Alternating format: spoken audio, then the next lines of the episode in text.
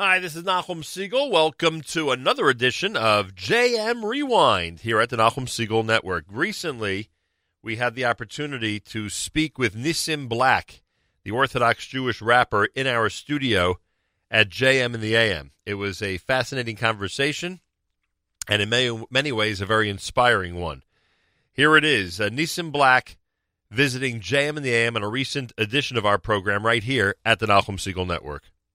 JM in the AM, a Thursday morning broadcast, and um, the long awaited encounter with uh, Nissim Black, the incredible Orthodox Jewish rapper, is set to begin. He has walked into our studio. He has uh, been delayed by the snowstorm in the New York area, as you can imagine, and it is a pleasure to welcome him here. Nissim Shalom, shalom. Welcome to JM in the AM. Shalom. Thank you. Thank you very much. And we're going to Facebook Live in a minute or two, folks. You'll have an opportunity to see this conversation with me and Nissim uh, coming up in just a minute or two. I-, I probably have an obligation to stand for you. You know, there are rabbinic authorities that claim that one has an obligation to stand for someone who has, you know, uh, returned from, uh, you know, from non-traditional roots to traditional roots. You, from completely different roots than, Wow. than we're used to, who now is an, a proud Orthodox Jew. I probably have an obligation to give you, you know, e- even more respect than you deserve. How do you oh, like wow. that? Wow, wow, wow. I don't know if I like that. Uh, it make me feel funny, at least. I, d- I don't turn I'm too dark to turn red, but I'll turn purple at least, maybe. Um, no, it's, it's interesting. I thought you were going to say because uh, music is, is defined in Hasidus. Yeah, they say that it, it, it relates to Malchut. They said David HaMelech and Malchus in music. So I thought maybe kingdom. You, you were going Right. to Oh, stand good up for me. Yeah, Nice you know, word. so I like that. I was thinking uh, along those lines. How old, how old were you when you first became familiar with the term Malchus or Hasidus? Uh, probably 23, 20, 22. It's pretty amazing. You, you, you've No. got the language down pat. no, really? I Yeah, know. it sounded After good. a while, you, you sit in a certain place uh, around a certain uh, group of people. You listen to a lot of shiurim, you know, you know, and then you sort of pick it up. It wasn't, uh, didn't plan on it. Because I was reading about, excuse me, I was reading about your background. Uh-huh. Uh, your background uh, was one where um, you you you actually handled uh, what we would call, I guess, uh, you know, serious weapons as a young child, right? Uh, you, you you held a gun long before I did when I when I made believe I was, you know, doing shmirah on Israel. Right, right, right. um, you, you are certainly very familiar with the drug community, if this right, the drug drug atmosphere right, uh, right. growing up, Right. and somewhere along the way, uh, something happened. I assume right, right. No that just directed you away from what your your prior belief system and existence into this world of Orthodox Judaism. What was it? I think, the- see, the first thing, you know, you can say that something drastic happened, right? That's the first thing you can say. Something Right. drastic, and it did, no doubt about it. But I think nothing like that happens without waking, waking up uh, in an akuda already. That's already inside a person. There's something inside the person, and in retrospect, I can look back and say I had that in me the the whole entire time. I was always different. I always felt different as a kid, and I always was looking for something. I was always a deep thinker. I also I always felt out of place and in place at the same time. So what what later on that, that spun the events was a was in the rap world. Everybody was going back and forth, you know, that type of thing. And so uh, there was a local guy who decided he would do the same thing with me. He'd make a song about me.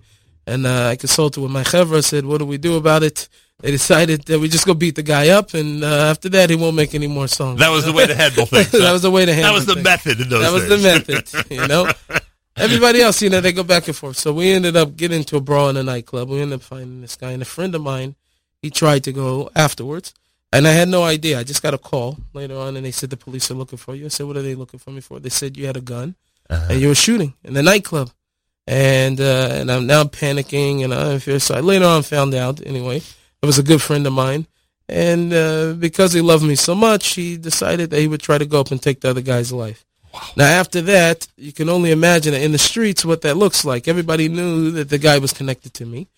And so it looked like I sent him. Like, you know, that was my thing. And He was so- your shliach. yeah, like he was my shliach.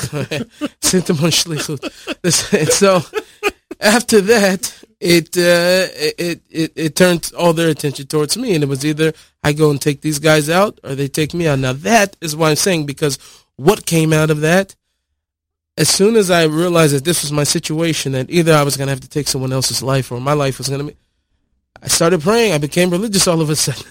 I started crying out because I didn't want that, that type of life.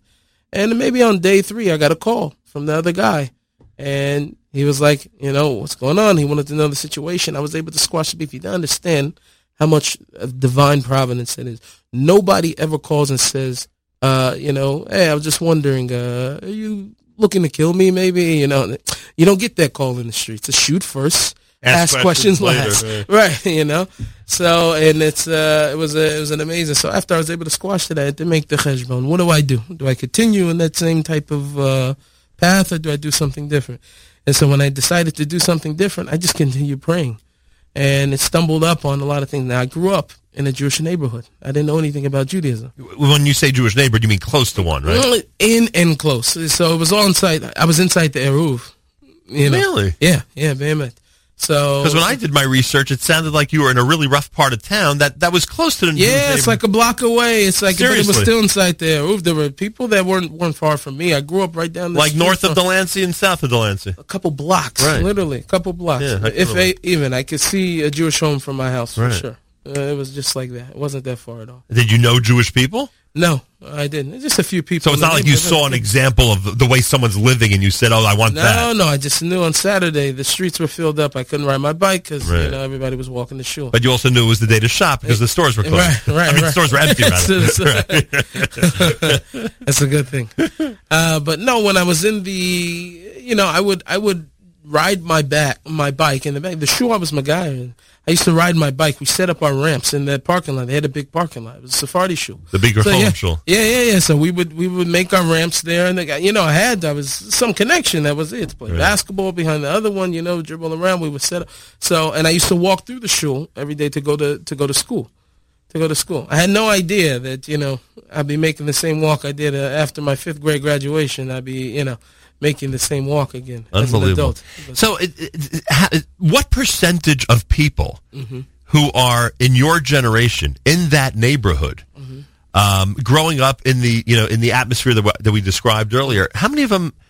You, you know, make decisions like this, life-altering decisions that are positive. We, we we always think, or we're under the impression that they're making mostly negative life-altering decisions and right. and ending up in really dangerous situations, or you right. know, the ultimate dangerous situation. Right. How how many of them of, of your colleagues, you know, make positive changes like that? You know, I, I don't. I, I don't have a lot of examples. The guys that were on a positive path and maybe continued on a positive path. I mean, obviously not towards Judaism, but some guys. You know, I have one friend who uh, he had a horrible. I haven't seen him in, in, years, but he had a horrible. He was raised by his grandmother. His, his mother was on drugs. Father was on drugs, and I mean, had the cards been dealt for him in that way and you to look right. at the end of it, it would have been bad. But he was straight A student all throughout school, throughout high school, ended up getting a scholarship to UW and went to law school. And you know what I mean? Was he doing? I don't know, but I'm, I'm assuming that he right. stayed. And, and but, how so, many, but how many people you grew up with are either changed? are no longer with us or are in really bad situations? Oh yeah, yeah. I lost a lot of friends at a very young age. Had a lot of friends. And My, you mean who lost their lives? Yeah, who lost their lives for sure for sure. A lot of people. I, I, I, I, I, often think that if, if I didn't have that encounter right then, I'd either be in jail or right. I'd be dead. Be- because it just, you're in an environment that's conducive to certain behaviors, and it, it just breeds that. Nissim's in our studio. We're Facebook Living right now. If you go to Nachum Segal Network, Facebook Live right now, this is the conversation that's been long awaited. Uh, and we're glad you're you're here after a couple of delays, including because of the weather. Um, so now you're full time in Israel, essentially. That, yeah, that's yes. that's your home base. No better place to be. Yerushalayim, That's the place. Huh? and and what would you say to not necessarily to me, but in general uh-huh. to those who are tuned in who have had this type of existence that you're now enjoying uh-huh. their entire lives? Right. Uh, do, do you sometimes get the impression that that folks like us take it for granted or All don't don't understand what we have? All the time. But the, you you see that's there's stages in it. So first you have that you have that you know like yeah come on. What do you mean Shabbos? What, what do you mean? What? What's the you burden? how could you complain what's about the it? burden? No, but just the the past. Uh, I think last weekend I was by uh, Rabbi Wallenstein or Nava, so I'm spending time with him. You know, the one the number one thing. Shabbos is so hard. How did you give up this? How did you give up? You know, cheeseburgers and whatever else. And texting on Shabbos. And texting on Shabbos. um, thank God I've never been such a big texter, but whatever. Anyway, but uh, I, I I think the thing is for me at first you're like okay wow I can't believe that that's like an issue for me. but then afterwards you you realize that I had something very very special. See because I was loved into my relationship with Hashem and, and into Yiddishkeit that's the way I received it. So nothing ever came to me with pressure. You understand? Right, you drifted into it? yeah I drifted into it. It was a romantic love relationship between me and Hashem. And whatever he said to do I was willing to do. When it, when I first realized that Shabbos was Shabbos and you're not allowed to do work on Shabbos. I didn't know what that meant, but I was willing to do anything, so I just stopped doing the dishes. You know, it was like whatever I can do Right. to to, to, to be- display your Right. loyalty to him. and so because what's what's taught and, and later on you find out what the issue what's taught and what's pushed in, in most circles is not the love of Hashem and falling in love with it. For me, that was a step and process.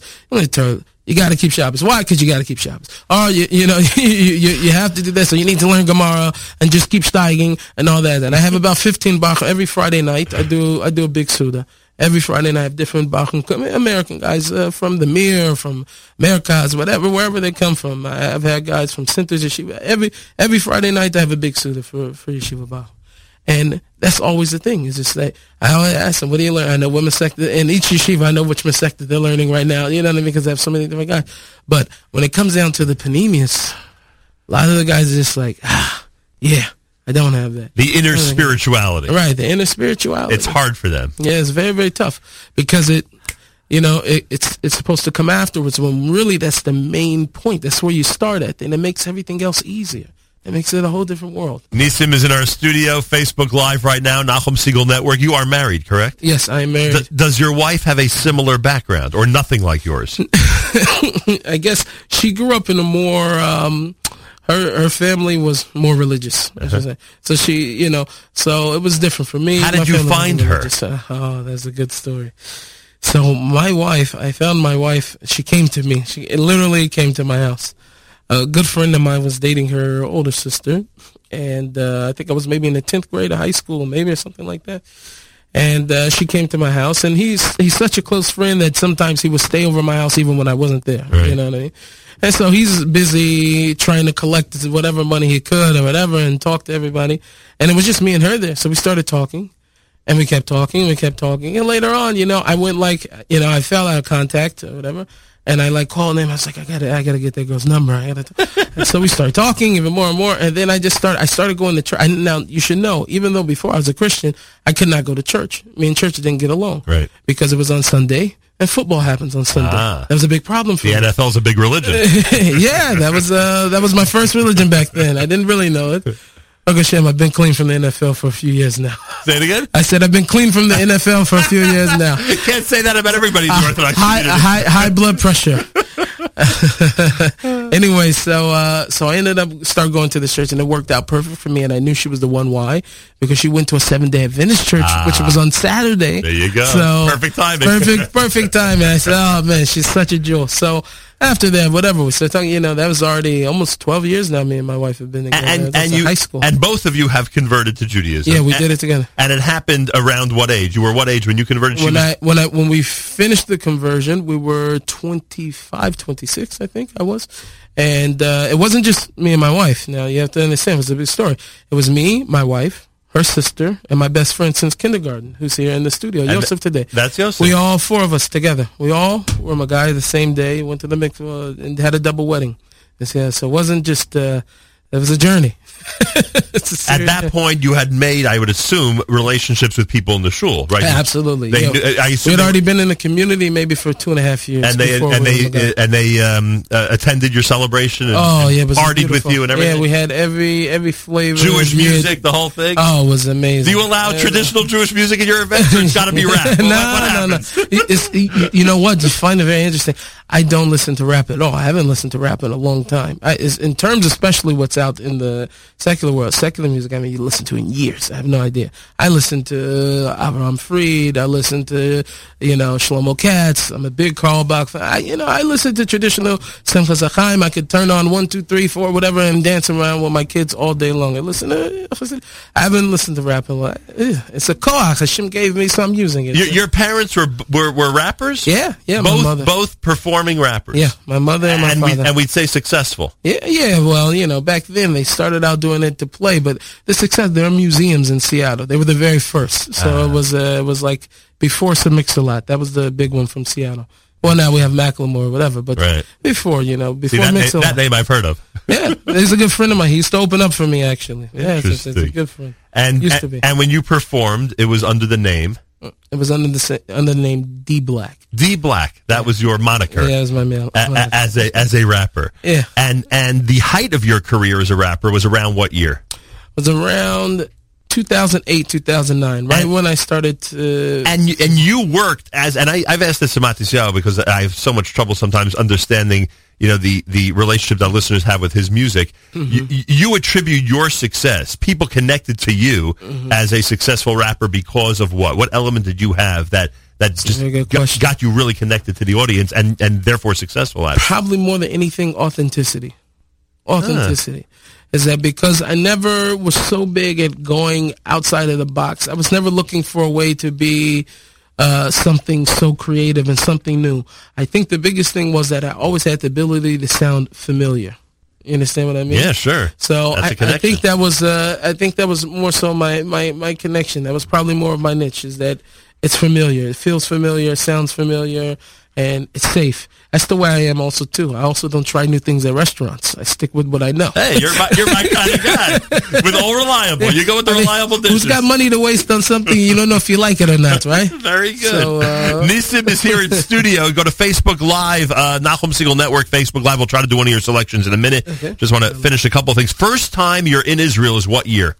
First time I went was 2013. And this is pre or post conversion? This is uh, post. Post conversion. You get to Israel, and what is that first day like? It was just like I was so jet lagged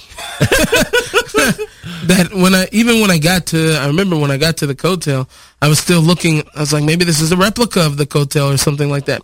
The reason why it just always looks so big on right. the on the picture. So when you get there for the first time, I was just like, wow, this is like a mini replica of the wall. This is like awesome, you know. And so I was like, no, this is this is the Kotel. This is the real thing. It's the real thing. so it was like great. I was walking around. I went with a good friend of mine by the name of Larry Russack. He's the one that took us. Uh, he's also he was a in, in he went to the same school as you. No. Where'd you go? You went to either NYU or you went to? No, I went to Yeshiva University. Yeshiva University. Yeah. You went to. Anyway, so he he took us as a gift after we were my guy. He said, "I want to ah. take your Nissim and Yosef, my brother-in-law, on a trip to Israel." He like stood up and announced it, so he took us as a as a gift and whatever. I collected some gigs also while I was there, and uh, and so the next day we went again to the hotel and to the old city with him, and he's like a tour guide, you know, and everything came alive to us. You know what I mean? We realized, listen went there to Israel, and we went to Yad Vashem. It was just like it was an amazing trip, you know. So I it, I always knew that you know I'm coming back. I in fact there was videotapes. I was like, "Hon, look at it now because this is where we're moving," you know. And, and your wife knew the future is going to be in Israel. No, she didn't know. She actually fought me a lot on it. I just couldn't even bring up Israel. You say is. So she called you out on this one, huh? Problem. Yeah, yeah. It was not going to happen. But Baruch Hashem, she moved. My wife moved sight unseen. She never been to Israel before. Uh, so her first time being there was off the Nefesh B'Nefesh flight. Right. And there's not a day that goes by that my wife doesn't tell me this is the best decision we ever made. Unbelievable. Your oldest child is how old? My, eldest is eight. Eight years old. I have a four-year-old, and they're both in school. My son goes to school in Mea My daughter goes to school to Beis Yaakov in uh, Shaarei Chesed area. Do they have musical talents? That's that very, very funny. Well, yeah, well, they're always singing and dancing, but you know, at that age, every kid's singing and dancing. We'll see what happens, you know. After Would you have any problem with them as they grow up watching your old videos from the Seattle days? That's a very good question. As of now, yes. Um, later on. Hopefully, they're not interested. Right. Yeah.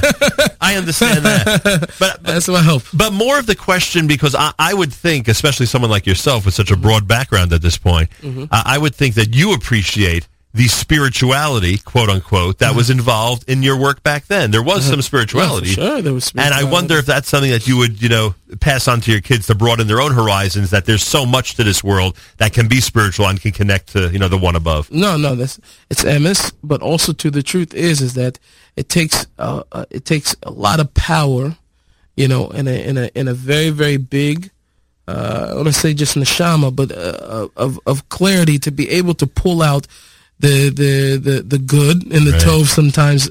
eh, From a bowl of raw, you understand what I'm saying? Like the Oh, I know what tzaddikim you're saying. before, they were able to pull out certain things from certain nigunim that were maybe non-Jewish. So that today we don't have those kohos. You understand what I'm saying? So for me to put that directly, so one thing I always said, I would never put my kids in my exact same situation environment and expect for them to get out the same way that I did. Right. You know, the, I think the the best thing is that you do your best to make sure you start them as far and as advanced as you possibly can, and then you know from there you've done your job. But uh, so I try to keep it. Uh, it's two different. Even today, to be honest, my kids don't even see my videos today. They don't. They hear the music. Even the quote unquote Jewish yeah, videos. even my quote unquote Jewish videos. They because they hear the music, but they and, and we let them dance and they love it and different things like that. But we they don't watch too much of anything. Understood. Uh, Nissim is here in the studio. It's it's only fair that we do at least uh, one selection that you're responsible for. Uh, at some point, based on your bio, uh, you were really, and you described this already, you drifted away from the whole music industry, it Yeah, sounds like. And yeah. at some point, you said you're going to do this in a Jewish arena. Right, Right, a right. few years back. What was the first Jewish selection that you went ahead and recorded? I think the first one I did was a song called uh, uh, the first one I decided to do maybe Ricochet. I had a song called Ricochet years ago. And that was a Jewish themed. Y- Yeah, yeah. Well, as as far as open Jewish theme, I think the first one that I'm I went for it was Hashem Melech. Hashem Melech. That was the first one I went for it on. The other songs, you know, you still try to hide. Am I so comfortable to to say these things on the record? Because it always been like taboo, you know. God on the rap, you know, what I'm saying like the Jewish way. Do want not, to say it in there are not many God fearing messages in rap, No, right? it's not. It's not. It's not. I wonder if anybody ever. Yeah, I don't know. I don't know. Matisyahu, but he's a singer. Right. He was a reggae. It was something different. Right, understood. All right, so this is your selection with Gad Elbaz. Yeah, yeah, yeah. yeah. and you're simply uh, uh, joining with him to proclaim God is King and to tell the entire world Right, about it. right, right. That was the goal of this That video. That was the goal of that. Gad Elbaz and Nissim. Nissim is in studio here at JM in the AM. It has been uh, so far an amazing encounter uh, as we converse about his incredible life. Uh, Nissim is based in Yerushalayim, and he has um, uh, he has embraced Orthodox Judaism. That is certainly the way to put it. This is the audio of the video of Hashem Melech with Gad Elbaz. You're listening to JM in the AM.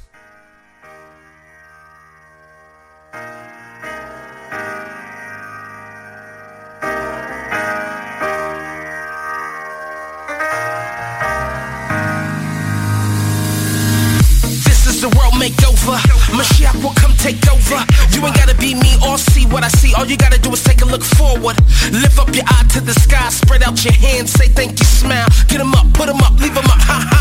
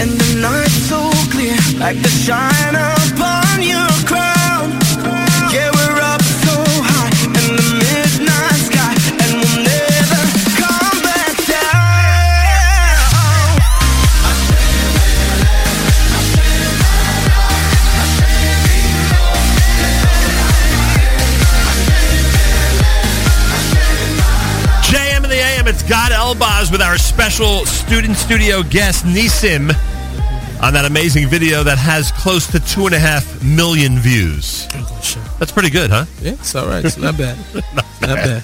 Not bad is right. I Uh, always say, you know, when people say that, it's like, you know, with the new video, also a million years, Baruch Hashem, it was a, it broke through a million very, very quickly, maybe in a month or so, and people were so excited, and they get more excited than you do about how many views, and it's Right. like you guys are the consumer, you're excited about the, but for me, I always say this, and it's it's, it's Emma's, did we hit a million neshamas? You understand what I'm saying? That's more That it's more important to me because at the end of the day, were there people that left with something that that you know what I'm saying that helped them to either search inside or come closer to Hashem from the, you know what I mean? So it's always did it hit a million neshamas? You know what I mean? Oh, I hear you. I So- hear you.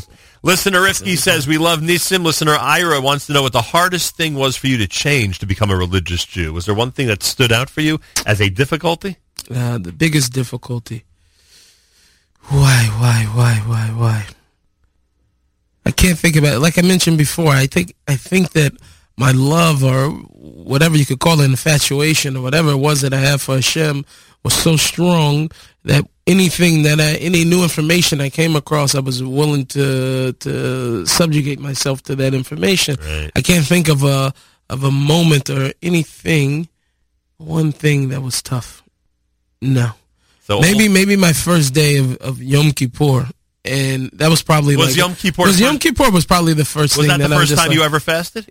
No, no, no, no. You, had, you had fasted before. Oh, before on my way to Judy, I was fasting three day, three days in a row, a week, crying for the for Amos when I was leaving Christianity. I was begging to go. So that wasn't. The. So wasn't Yom the Kippur was difficult because of? I, I think it was the standing in one place, uh. the, you know, almost the whole entire day shul all in shul and praying. And it was very, very hard for me to keep up. I didn't understand all the all of the, the language. That was probably the first thing I was like, "This is hard." you know, that was the first thing. How long did it take you to read Hebrew? It took me about uh, when I started from, from, from starting to be able to actually sound out words and go through was about 45 minutes of a sit down Seriously. and literally learning the Aleph Ben. I was on fire. I was on Nachum. I, I'm telling you, I was on fire. And uh, from from then, being able to, you know, for, for years, obviously, you, you're trying to catch up. So you sit with a siddur and you're going through all the tefillah one by one, struggling through it and trying to, to push yourself. And so that it, it happened over a process, but. You know, you know, picking at So now also too, some Sephorim are harder than others, and some are not. And then you know, it's one thing to read, and there's another thing to understand what you're reading. So some That's are- true. some Sephorim are uh, some Sephorim are harder, some are easier. It depends on what it is. you know. Listener Jonas says he had that exact same experience with the Kotel, I guess, in terms of the size of the wall. Mm-hmm. And um, one of our listeners asked uh, on Facebook Live if uh, if you'd ever consider doing what we call a traditional Jewish CD, and not necessarily rap. Would you ever consider recording Maybe on the, I mean, on the new record, like Nissim does Carlebach? That'd be amazing. We'll What's your favorite Carlebach selection? My you're, favorite? you're on a desert island. You have one Carlebach song to play over and over. Which would it be? it's a good question. He was a hit maker. He wasn't. Um, he always said the secret to his songs was they were so easy for the consumer to sing. yeah, oh, really? Two part songs that were just easy to sing. right? Probably. That's all you know. Oh, you chose a good one. Yeah, yeah, that's probably that's probably my You chose that'd probably be my, my my favorite one. You mentioned earlier that that one of our special guests in studio today, Yosef, is your friend since kindergarten. Yeah, yeah, yeah. And he produced a lot of the music also too. Could you have done this journey alone without the other three people who did it with you? I don't know. I don't think. I don't think so. You know what? I, I, I, I feel like I could have. You'd like to think. Yeah, I like to think that I could have, but I don't know. You know, it, it, it, I feel very strong. I feel very much. Now you should know that it was me that started the whole thing, obviously, right? Because I was started searching. I mean, Right. to some degree, I You were the trailblazer. I, to some degree, but if it wasn't for Yosef coming to to hit the home run, you know what I'm saying? In a lot of places, Yosef, he's the he's the secret weapon. You understand? He's very quiet. He yeah, he seems, seems to be very. Uh, but he's he's he's really I needed that push from him. It was a, it was a lot of times that where we were stuck in places, and if if he didn't make that push and do something, that I was just like. I'm ready to grow like that too. You know what I mean? He was always pushing me. I- I- so I, I hate to say, I don't know if it, if if I would have been, especially not certainly in this way, it wouldn't it wouldn't have happened if I didn't have uh, didn't have a strong support system. My wife and, and my brother-in-law and sister-in-law. Nissim is here, Facebook Live for the next five minutes as we really are getting grabbed by the clock. I could sit with you for a couple hours, frankly. I hope you visit us again, frankly. Please. Um, your parents, I assume, are still around, right? My mother died of an overdose when I was 19, so she didn't get to see the transformation. I wish she would have. Uh, my stepfather is still around, and my my biological father. Yeah, Have they been supportive, or they're not part of the picture? it's a very good question. My biological father, eh, for sure, he, he was very supportive, and uh, especially in the beginning, came to the chasana after also too when we, when we after we were Magaya, he was uh, he was very much. He's always been, and it's funny because. He's a Christian professor, theologian. You, you would think that if there was one guy that had the issue, it's a religious guy. You know? Right. But no, he's he's been he's he's very supportive and uh, and also too. I talked to my my dad, which it was beginning for him. My stepdad it was very very tough for him in the beginning, obviously because. Of, but I spoke to him when I was here for a concert a few weeks ago. But he he couldn't stop telling me how proud of me he is. You know, Wow. and that's something I get even in the guys I grew up with in the streets. You know, see them once Yeah, every once in a while. When I was in Seattle, you know, I only been in Yerushalayim for a year now. Right. So before I would run into people at the store, and people would have almost tears in their eyes from looking at me and just from talking to me. It's an amazing thing because they have no, they have nothing to to Yiddishkeit. They know nothing about Judaism. So, so, but for them to see somebody make such a transformation, it like gives them a little boost of hope. And they tell me all the time, "Wow, wow, wow," you know. So it's Uh, an amazing thing. All of us deal with loss differently, and, Mm-hmm. and losing your mother when you're 19 must be. I mean, who could even imagine the Yeah, devastation? she was 37. So, but but but the method by which she passed away right. does that? Uh, how, how do you adjust to that? How do you how do you wrap your head around all of that? Does it stick with you in a way that other methods would not? I guess not. That wasn't a. That wasn't the first time this happened. You know what I mean? I knew people would die knew there was of overdose. All possibility. that. Yeah, for that, for sure. That night, I, I was on the phone with my, my wife, who was my, my girlfriend at the time. We're dating. I was just out of high school, whatever, nineteen, yeah. Right. And I told her, I said, one day I feel like I'm gonna go to wake her up, and she's not gonna wake up. And that's that's what happened that morning. She didn't wake up. My sister tried to wake up, and she didn't wake up. It was pharmaceutical uh, Right. drugs. It wasn't uh, Not street stuff. drugs. Yeah, not street drugs, but you know now that's become a street drug too. You can buy those up. So for her, she had just got out of treatment. It's a very funny thing because she was in a faith-based program, and they would never take her serious. They're very strict with her inside of that program for you know the, the drug drug program because it wasn't a hard drug, and and she came late one day, and they kicked her out. A few weeks later, she passed away from from it. You know, so very very tough. It was very tough for me.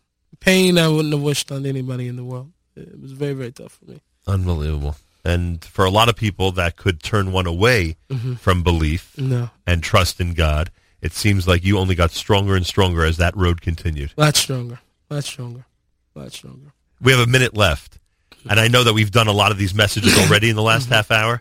But what would you say again to the to to all of us who sometimes take all of this for granted and don't understand or realize what we have Mm-hmm. uh, in this incredible uh, circle of Orthodox Judaism? That's a very good thing.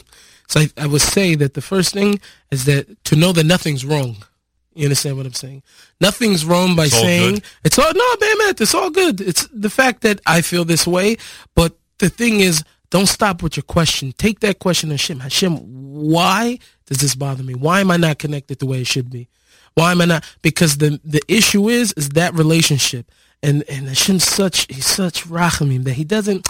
it- It's not the fact that the person oh I can't keep Shabbos I can't get. He just wants you to talk to him about it. And once you begin the relationship part, then you'll start to appreciate it. Then you'll start to appreciate it. But that's the ikar. So take a step back and Take a step back. It's okay to evaluate myself and say, I'm not where I should be. I'm not unconnected. I don't feel like I don't appreciate this so much. That's great. Talk to Hashem about it. Tell him also. you're in the United States till when?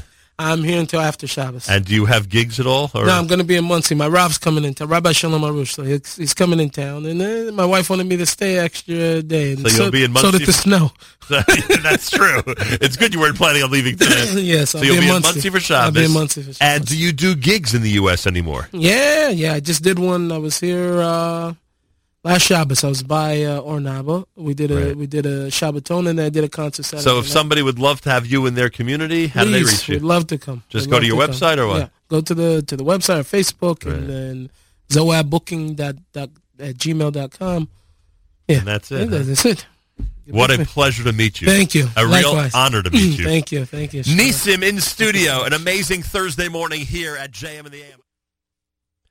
That was my conversation with Nissim Black, the Orthodox Jewish rapper. A very fascinating and inspiring conversation that happened recently here at JM in the AM. Tuvia Tenenbom is up next on JM Rewind. He was a guest of uh, Congregation Rinat Yisrael this past Sunday night, and he is author of many books, including the bestseller Catch the Jew. Uh, his topic at uh, Congregation Rinat Yisrael was anti-Semitism, and that was the bulk of his topic when he joined us on this recent edition of JM in the AM. Tuvia Tenenbom, my guest, right now on JM Rewind. Uh, the adult education program at Congregation Rinat Yisrael presents Tuvia Tenenbom this coming Sunday night, February the 12th, beginning at 8 p.m. Catching the Jew Here Too Anti Semitism and Anti Zionism in Israel and the U.S. The event will feature the reading of excerpts from the author's books, remarks by the author about the experiences that led him to write the books, as well as a Q&A session. Uh, light refreshments will be served. Uh, it is a reasonable admission price. You could sign up in advance by going to rinat.org slash event and get ready for Sunday night. Tuvia Tenenbom is the author of the uh, Spiegel Top 10 bestseller Sleep, I Sleep in Hitler's Room, and the number one bestseller in Israel, Catch the Jew, and a regular columnist Zeit Online in the Forward. Tuvia, who holds advanced degrees in both literature and mathematics, is also the founder and artistic director of the Jewish Theater of New York. Tuvia Tenenbom, welcome to JM in the AM. Welcome, Aleichem Shalom. How are you doing? Toda rabah. It's a pleasure to speak to you. The the uh, Same here. the newest book is The Lies They Tell. Am I right? Is that how it goes? The lies they tell, exactly. And You say it, you say it honestly and truthfully. and that book that book uh, answers the question, at least based on what I read on the site. Ever wonder why America has moved from Obama land to Trump land? If so, acquaint yourself with the lies they tell. How does that book help answer that question? Uh, very, very, very simple. I mean, uh, no matter what you believe or don't believe, uh, or whatever your political standing or not, we don't know, really know Trump. We don't know the man. We know more or less what people think of him and the impressions that he makes.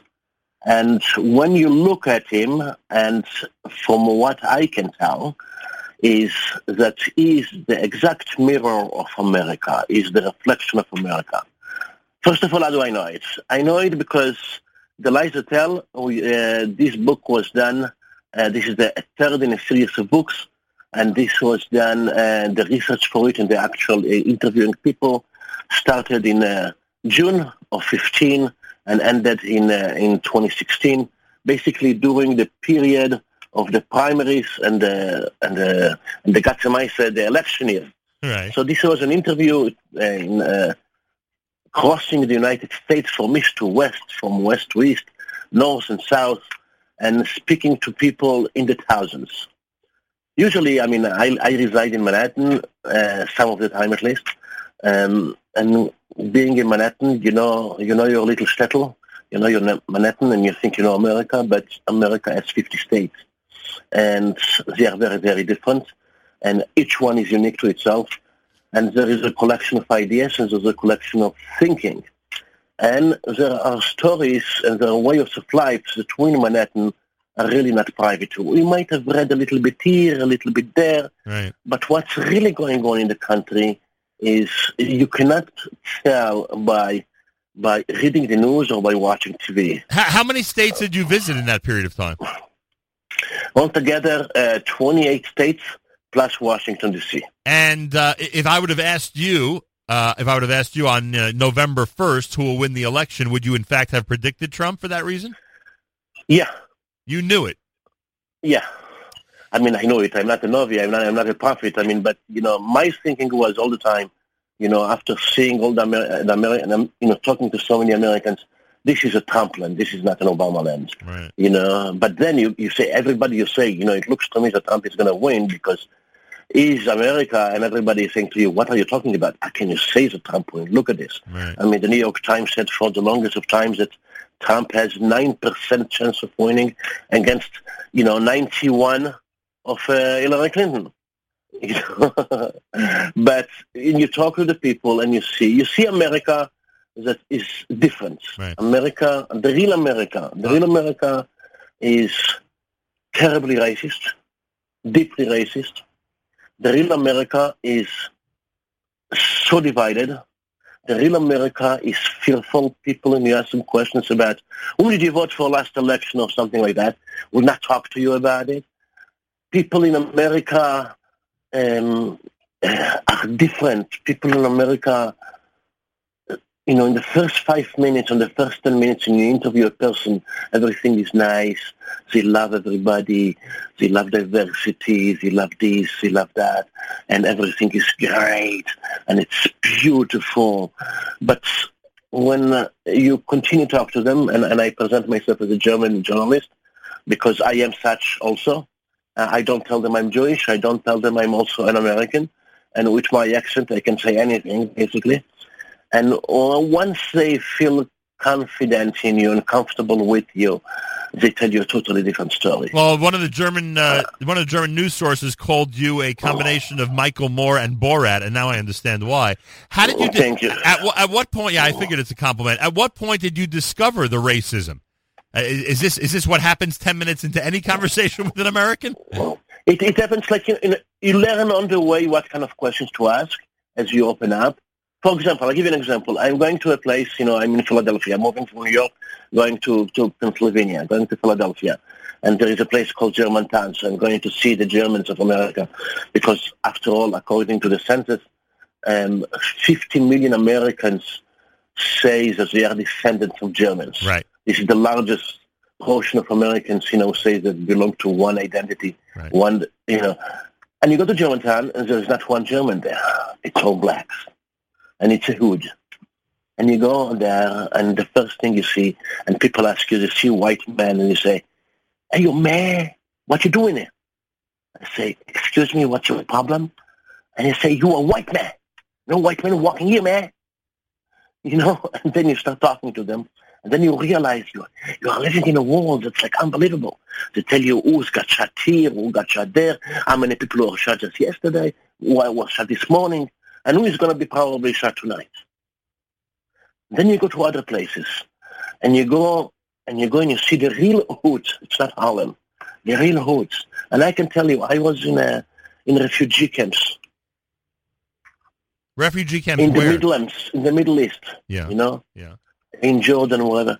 And and I saw places that was, I was crying after I left them. But those refugee camps are five-star hotels in comparison to what happens in America right here and now. You cannot believe in this richest of countries, in this some powerful country that spends hundreds of billions of dollars on, on defense, 600 billions or whatever. And what's happening here is like really unbelievable. And in this, Trump is totally right. You know, the inner city Yeah. is, is frightening to watch what happens in the inner city. Tuvia Tenenbom is with us. He'll be the guest at Congregation Rinat Yisrael in Teaneck, New Jersey on Sunday night beginning at 8 p.m. Uh, Catching the Jew. We'll talk about the book in a minute. Here, too, anti-Semitism and anti-Zionism in Israel and the United States. I would assume from the title that just like you discovered racism as you discover as you d- discussed different topics with people across America, you discovered plenty of anti-Semitism and anti-Zionism as well. Yeah, that was amazing. I mean, it is amazing to see. I mean, I didn't expect, you know, starting the journey, I didn't even think that people would know anything, let's say, about the Israeli-Palestinian conflict.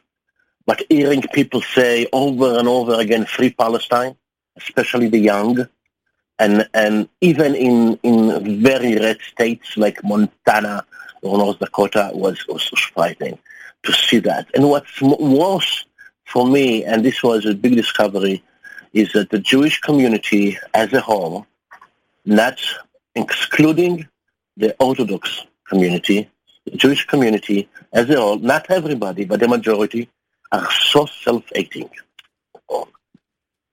They call Israel, they cannot stop saying that Israel is an apartheid state. Well, again, you're you're again, but you're, you have a you you are uh, you're you're basing that on the fact that anybody who is anti-Israel or calls them an apartheid state uh, would then be a self-hating Jew. I mean, I'm sure I'm sure they would argue that they can you know have a, a, a that they can have a logical opinion about what Israel is or isn't on the world scene. I, I, I have no problem with people who are criticizing this or that, Netanyahu or whoever it is.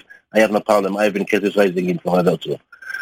But this is not the only thing they say. Right. Then they say that Judaism is racism, Their own religion, their own religion. And they say it in temples right? From the pulpit sometimes. From the pulpit. Yeah.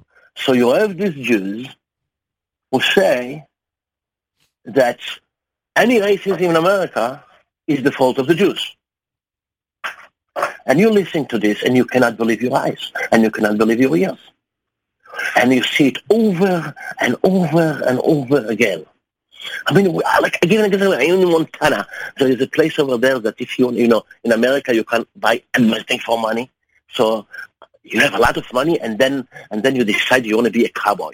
So there is there are people who will do it for you. You come to Montana, and for one week, they will turn you into a cowboy, and then you'll get a plaque. You know, you'll get like something, you know, a, a paper that says that you're a cowboy. A certificate. Okay, so I'm, it's like, you like a cowboy. You, know, you want to be a cowboy. You know, you have money, so you have to spend it somewhere, right? You know, so yeah, sitting there for one time for lunch with this this cowboy for a week, and then from nowhere, a guy starts talking about. We talk about how to feed a horse, and the guy starts talking about the Palestinians,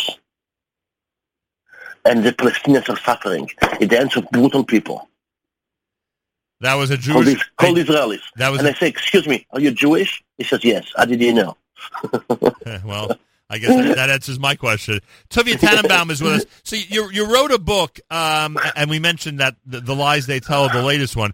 But you wrote a book that that you know first put you on my radar, and that was the book the book called Catch the Jew. So just Yeah. just like you described, uh, you know, traveling America and visiting 28 states, and Catch the Jew, you are tra- Yeah. you are traveling essentially to every area, if I have this right, every area Yeah. of Israel and the PA. Would that be accurate, or even beyond that? That's accurate. Okay.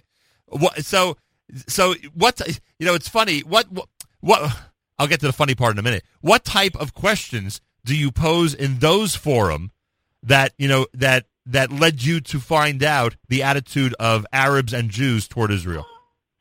It's very, very simple. Uh, since I am uh, my main publisher, my regional publisher is a German publishing company called Suhrkamp.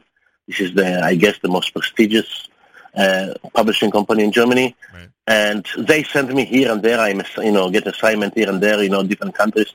And and I'm also a journalist for the paper Die Zeit, uh, which is like the equivalent of the New York Times here. Right. So when I go over there in Israel, I went to Israel, and I went as a German journalist again. And the way I presented myself, I called myself uh, uh, Toby the German. You know, Yeah. Tuvia is in German Tobias, and Tobias in short, the diminutive is Toby, so it's it's honest, as they say. And then I got friendly. I became friendly with uh, all kinds of people. For example, Jibril Rajoub was uh, one of my best friends. He thought I'm an original, asli, you know, German, a good Nazi. and and Jibril Rajoub was the guy who is in charge of. Uh, he's basically the spy master of Palestine, you can say. He's dabbling in, every, dabbing in everything. He's one day he's doing this, one day he's doing that, and and he's the Mamlich Malachim. He decides who is going to be whom, and we became very very friendly, and and then I became very friendly with the whole top uh, uh, Palestinian leadership, and walking there with the Palestinians, and of course, uh, many Europeans saw me in that capacity, and I got acquainted with all kinds of European NGOs and American NGOs as well. And, uh, and then I realized that there are so many Europeans are working either in Israel or with the Palestinians, and millions upon millions are spent every year on these kind of things. And, and, and the agenda of all of them, while they say that their agenda is peace and stability in the Middle East, the truth is very far from it. Their agenda is to catch the Jew doing something wrong and they do it in every possible way. Every possible way, and and the book details what they are doing, and it's and the money they are spending. It, it's just amazing, amazing, amazing. And if they find a Jew who is self-hating, and and you know they come, they connect with him, they give him money, and assign him to the job to find a bad Israeli settler, a bad Israeli politician, what they call, or you know, criminal police, criminal soldiers, whatever it is, and you have this organization like Rabbis for Human Rights, you know, added by, at least at the time, by Eric Ascherman, an American import to Israel. Yep. And, and this guy wakes up every morning, this so-called rabbi wakes up every morning with one wish. He prays to God to find a bad Jew so he can video that bad Jew and make it public world over. Wow. It is frightening. It's frightening, frightening. So For the- example, I saw in Yad Vashem, you know, the EU is paying people, paying organizations will take students, foreign students, take them to Yad Vashem, and then they have a guide who tells them that what they see is subjective, it's not objective, it's from the perspective of the Jews. It doesn't mean it's true that it really happened, but what is true is that the Jews are committing a Holocaust against the Palestinians. And they Ah. do it in Yad Vashem, and they tell them all Arab stories of how Jews kill Arabs. This Uh, is paid for by our good friends, the European Union, and your book is full of these examples. full of these examples. Uh, did you, You know- did you meet anyone on the quote unquote other side who seemed to be a sincere peacenik? Sadly, I wish I did. And I try. I gave everybody the benefit of the doubt. I gave everybody. I even gave, you know, like Gideon Levy from, you know, the journalist from, from, from Haaretz who, who writes as a column and every week he writes uh, another horrible story of what Israelis are doing to Palestinians. And I said, and, and I asked Gideon, I said, Gideon, do you speak Arabic? I said to him, it makes no sense. I mean, what you see is not what I see. I go to these places. You go to these places. I come up with a totally different story. How come? I said to him, do you speak Arabic? He said, no, not a single word. I said, then how do you know? That's what you are told. How do you know to tell the stories? He said, you know, I have people, translators. I said to him, you know what? How do you know that they tell you the truth? Let me ask you something, I said to him, Gideon. For the sake of honesty, Right. Wow. for the sake of honest reporting. I have a crew, I have a team. I showed him, you know, my Uh-huh. wife was with me all the time, you know, she does pictures and I have a, a crew of video and, and, and, and audio professionals. I have a team. I say, you know what, I have these people, you know, and the people that I have in the video and the sounds, they are Germans and Swiss.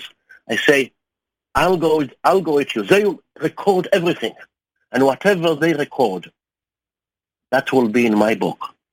All I need from you is next time you go, tell me and I'll come, I'll join you. I speak Arabic. I understand. I don't need a translator. Let's do it together. Is it a deal? And Gideon says, yes, it is a deal. Next time I'm going, I'll call you ahead of time and you are welcome to come. the funny part to me, and again, I called Gideon so many times. I Just- said, Gideon, when? When? When? He refused. He refused to accompany you on that. Uh, He refused to, that I accompany him. right. You know, I said, okay, I, I understand. And then I found out, my way, that the guy who accompanied him, you know, his, his guide, I got connected to his guide. He's the sh- chief researcher of the Israeli um, NGO B'Tselem. And I hooked up with him. I went to Jenin, you know, and I joined him. And then we went to meet Palestinian and to hear all the Arab stories. And then it can fool, fool me. It doesn't work because I speak Arabic. So started, he's the chief researcher of B'Tselem. It's a Jewish organization, Israeli organization. And that chief researcher who finds, who files reports of atrocities committed by Jews, he tells me, as the video is running, he tells me that the Holocaust never happened. Hmm. It's a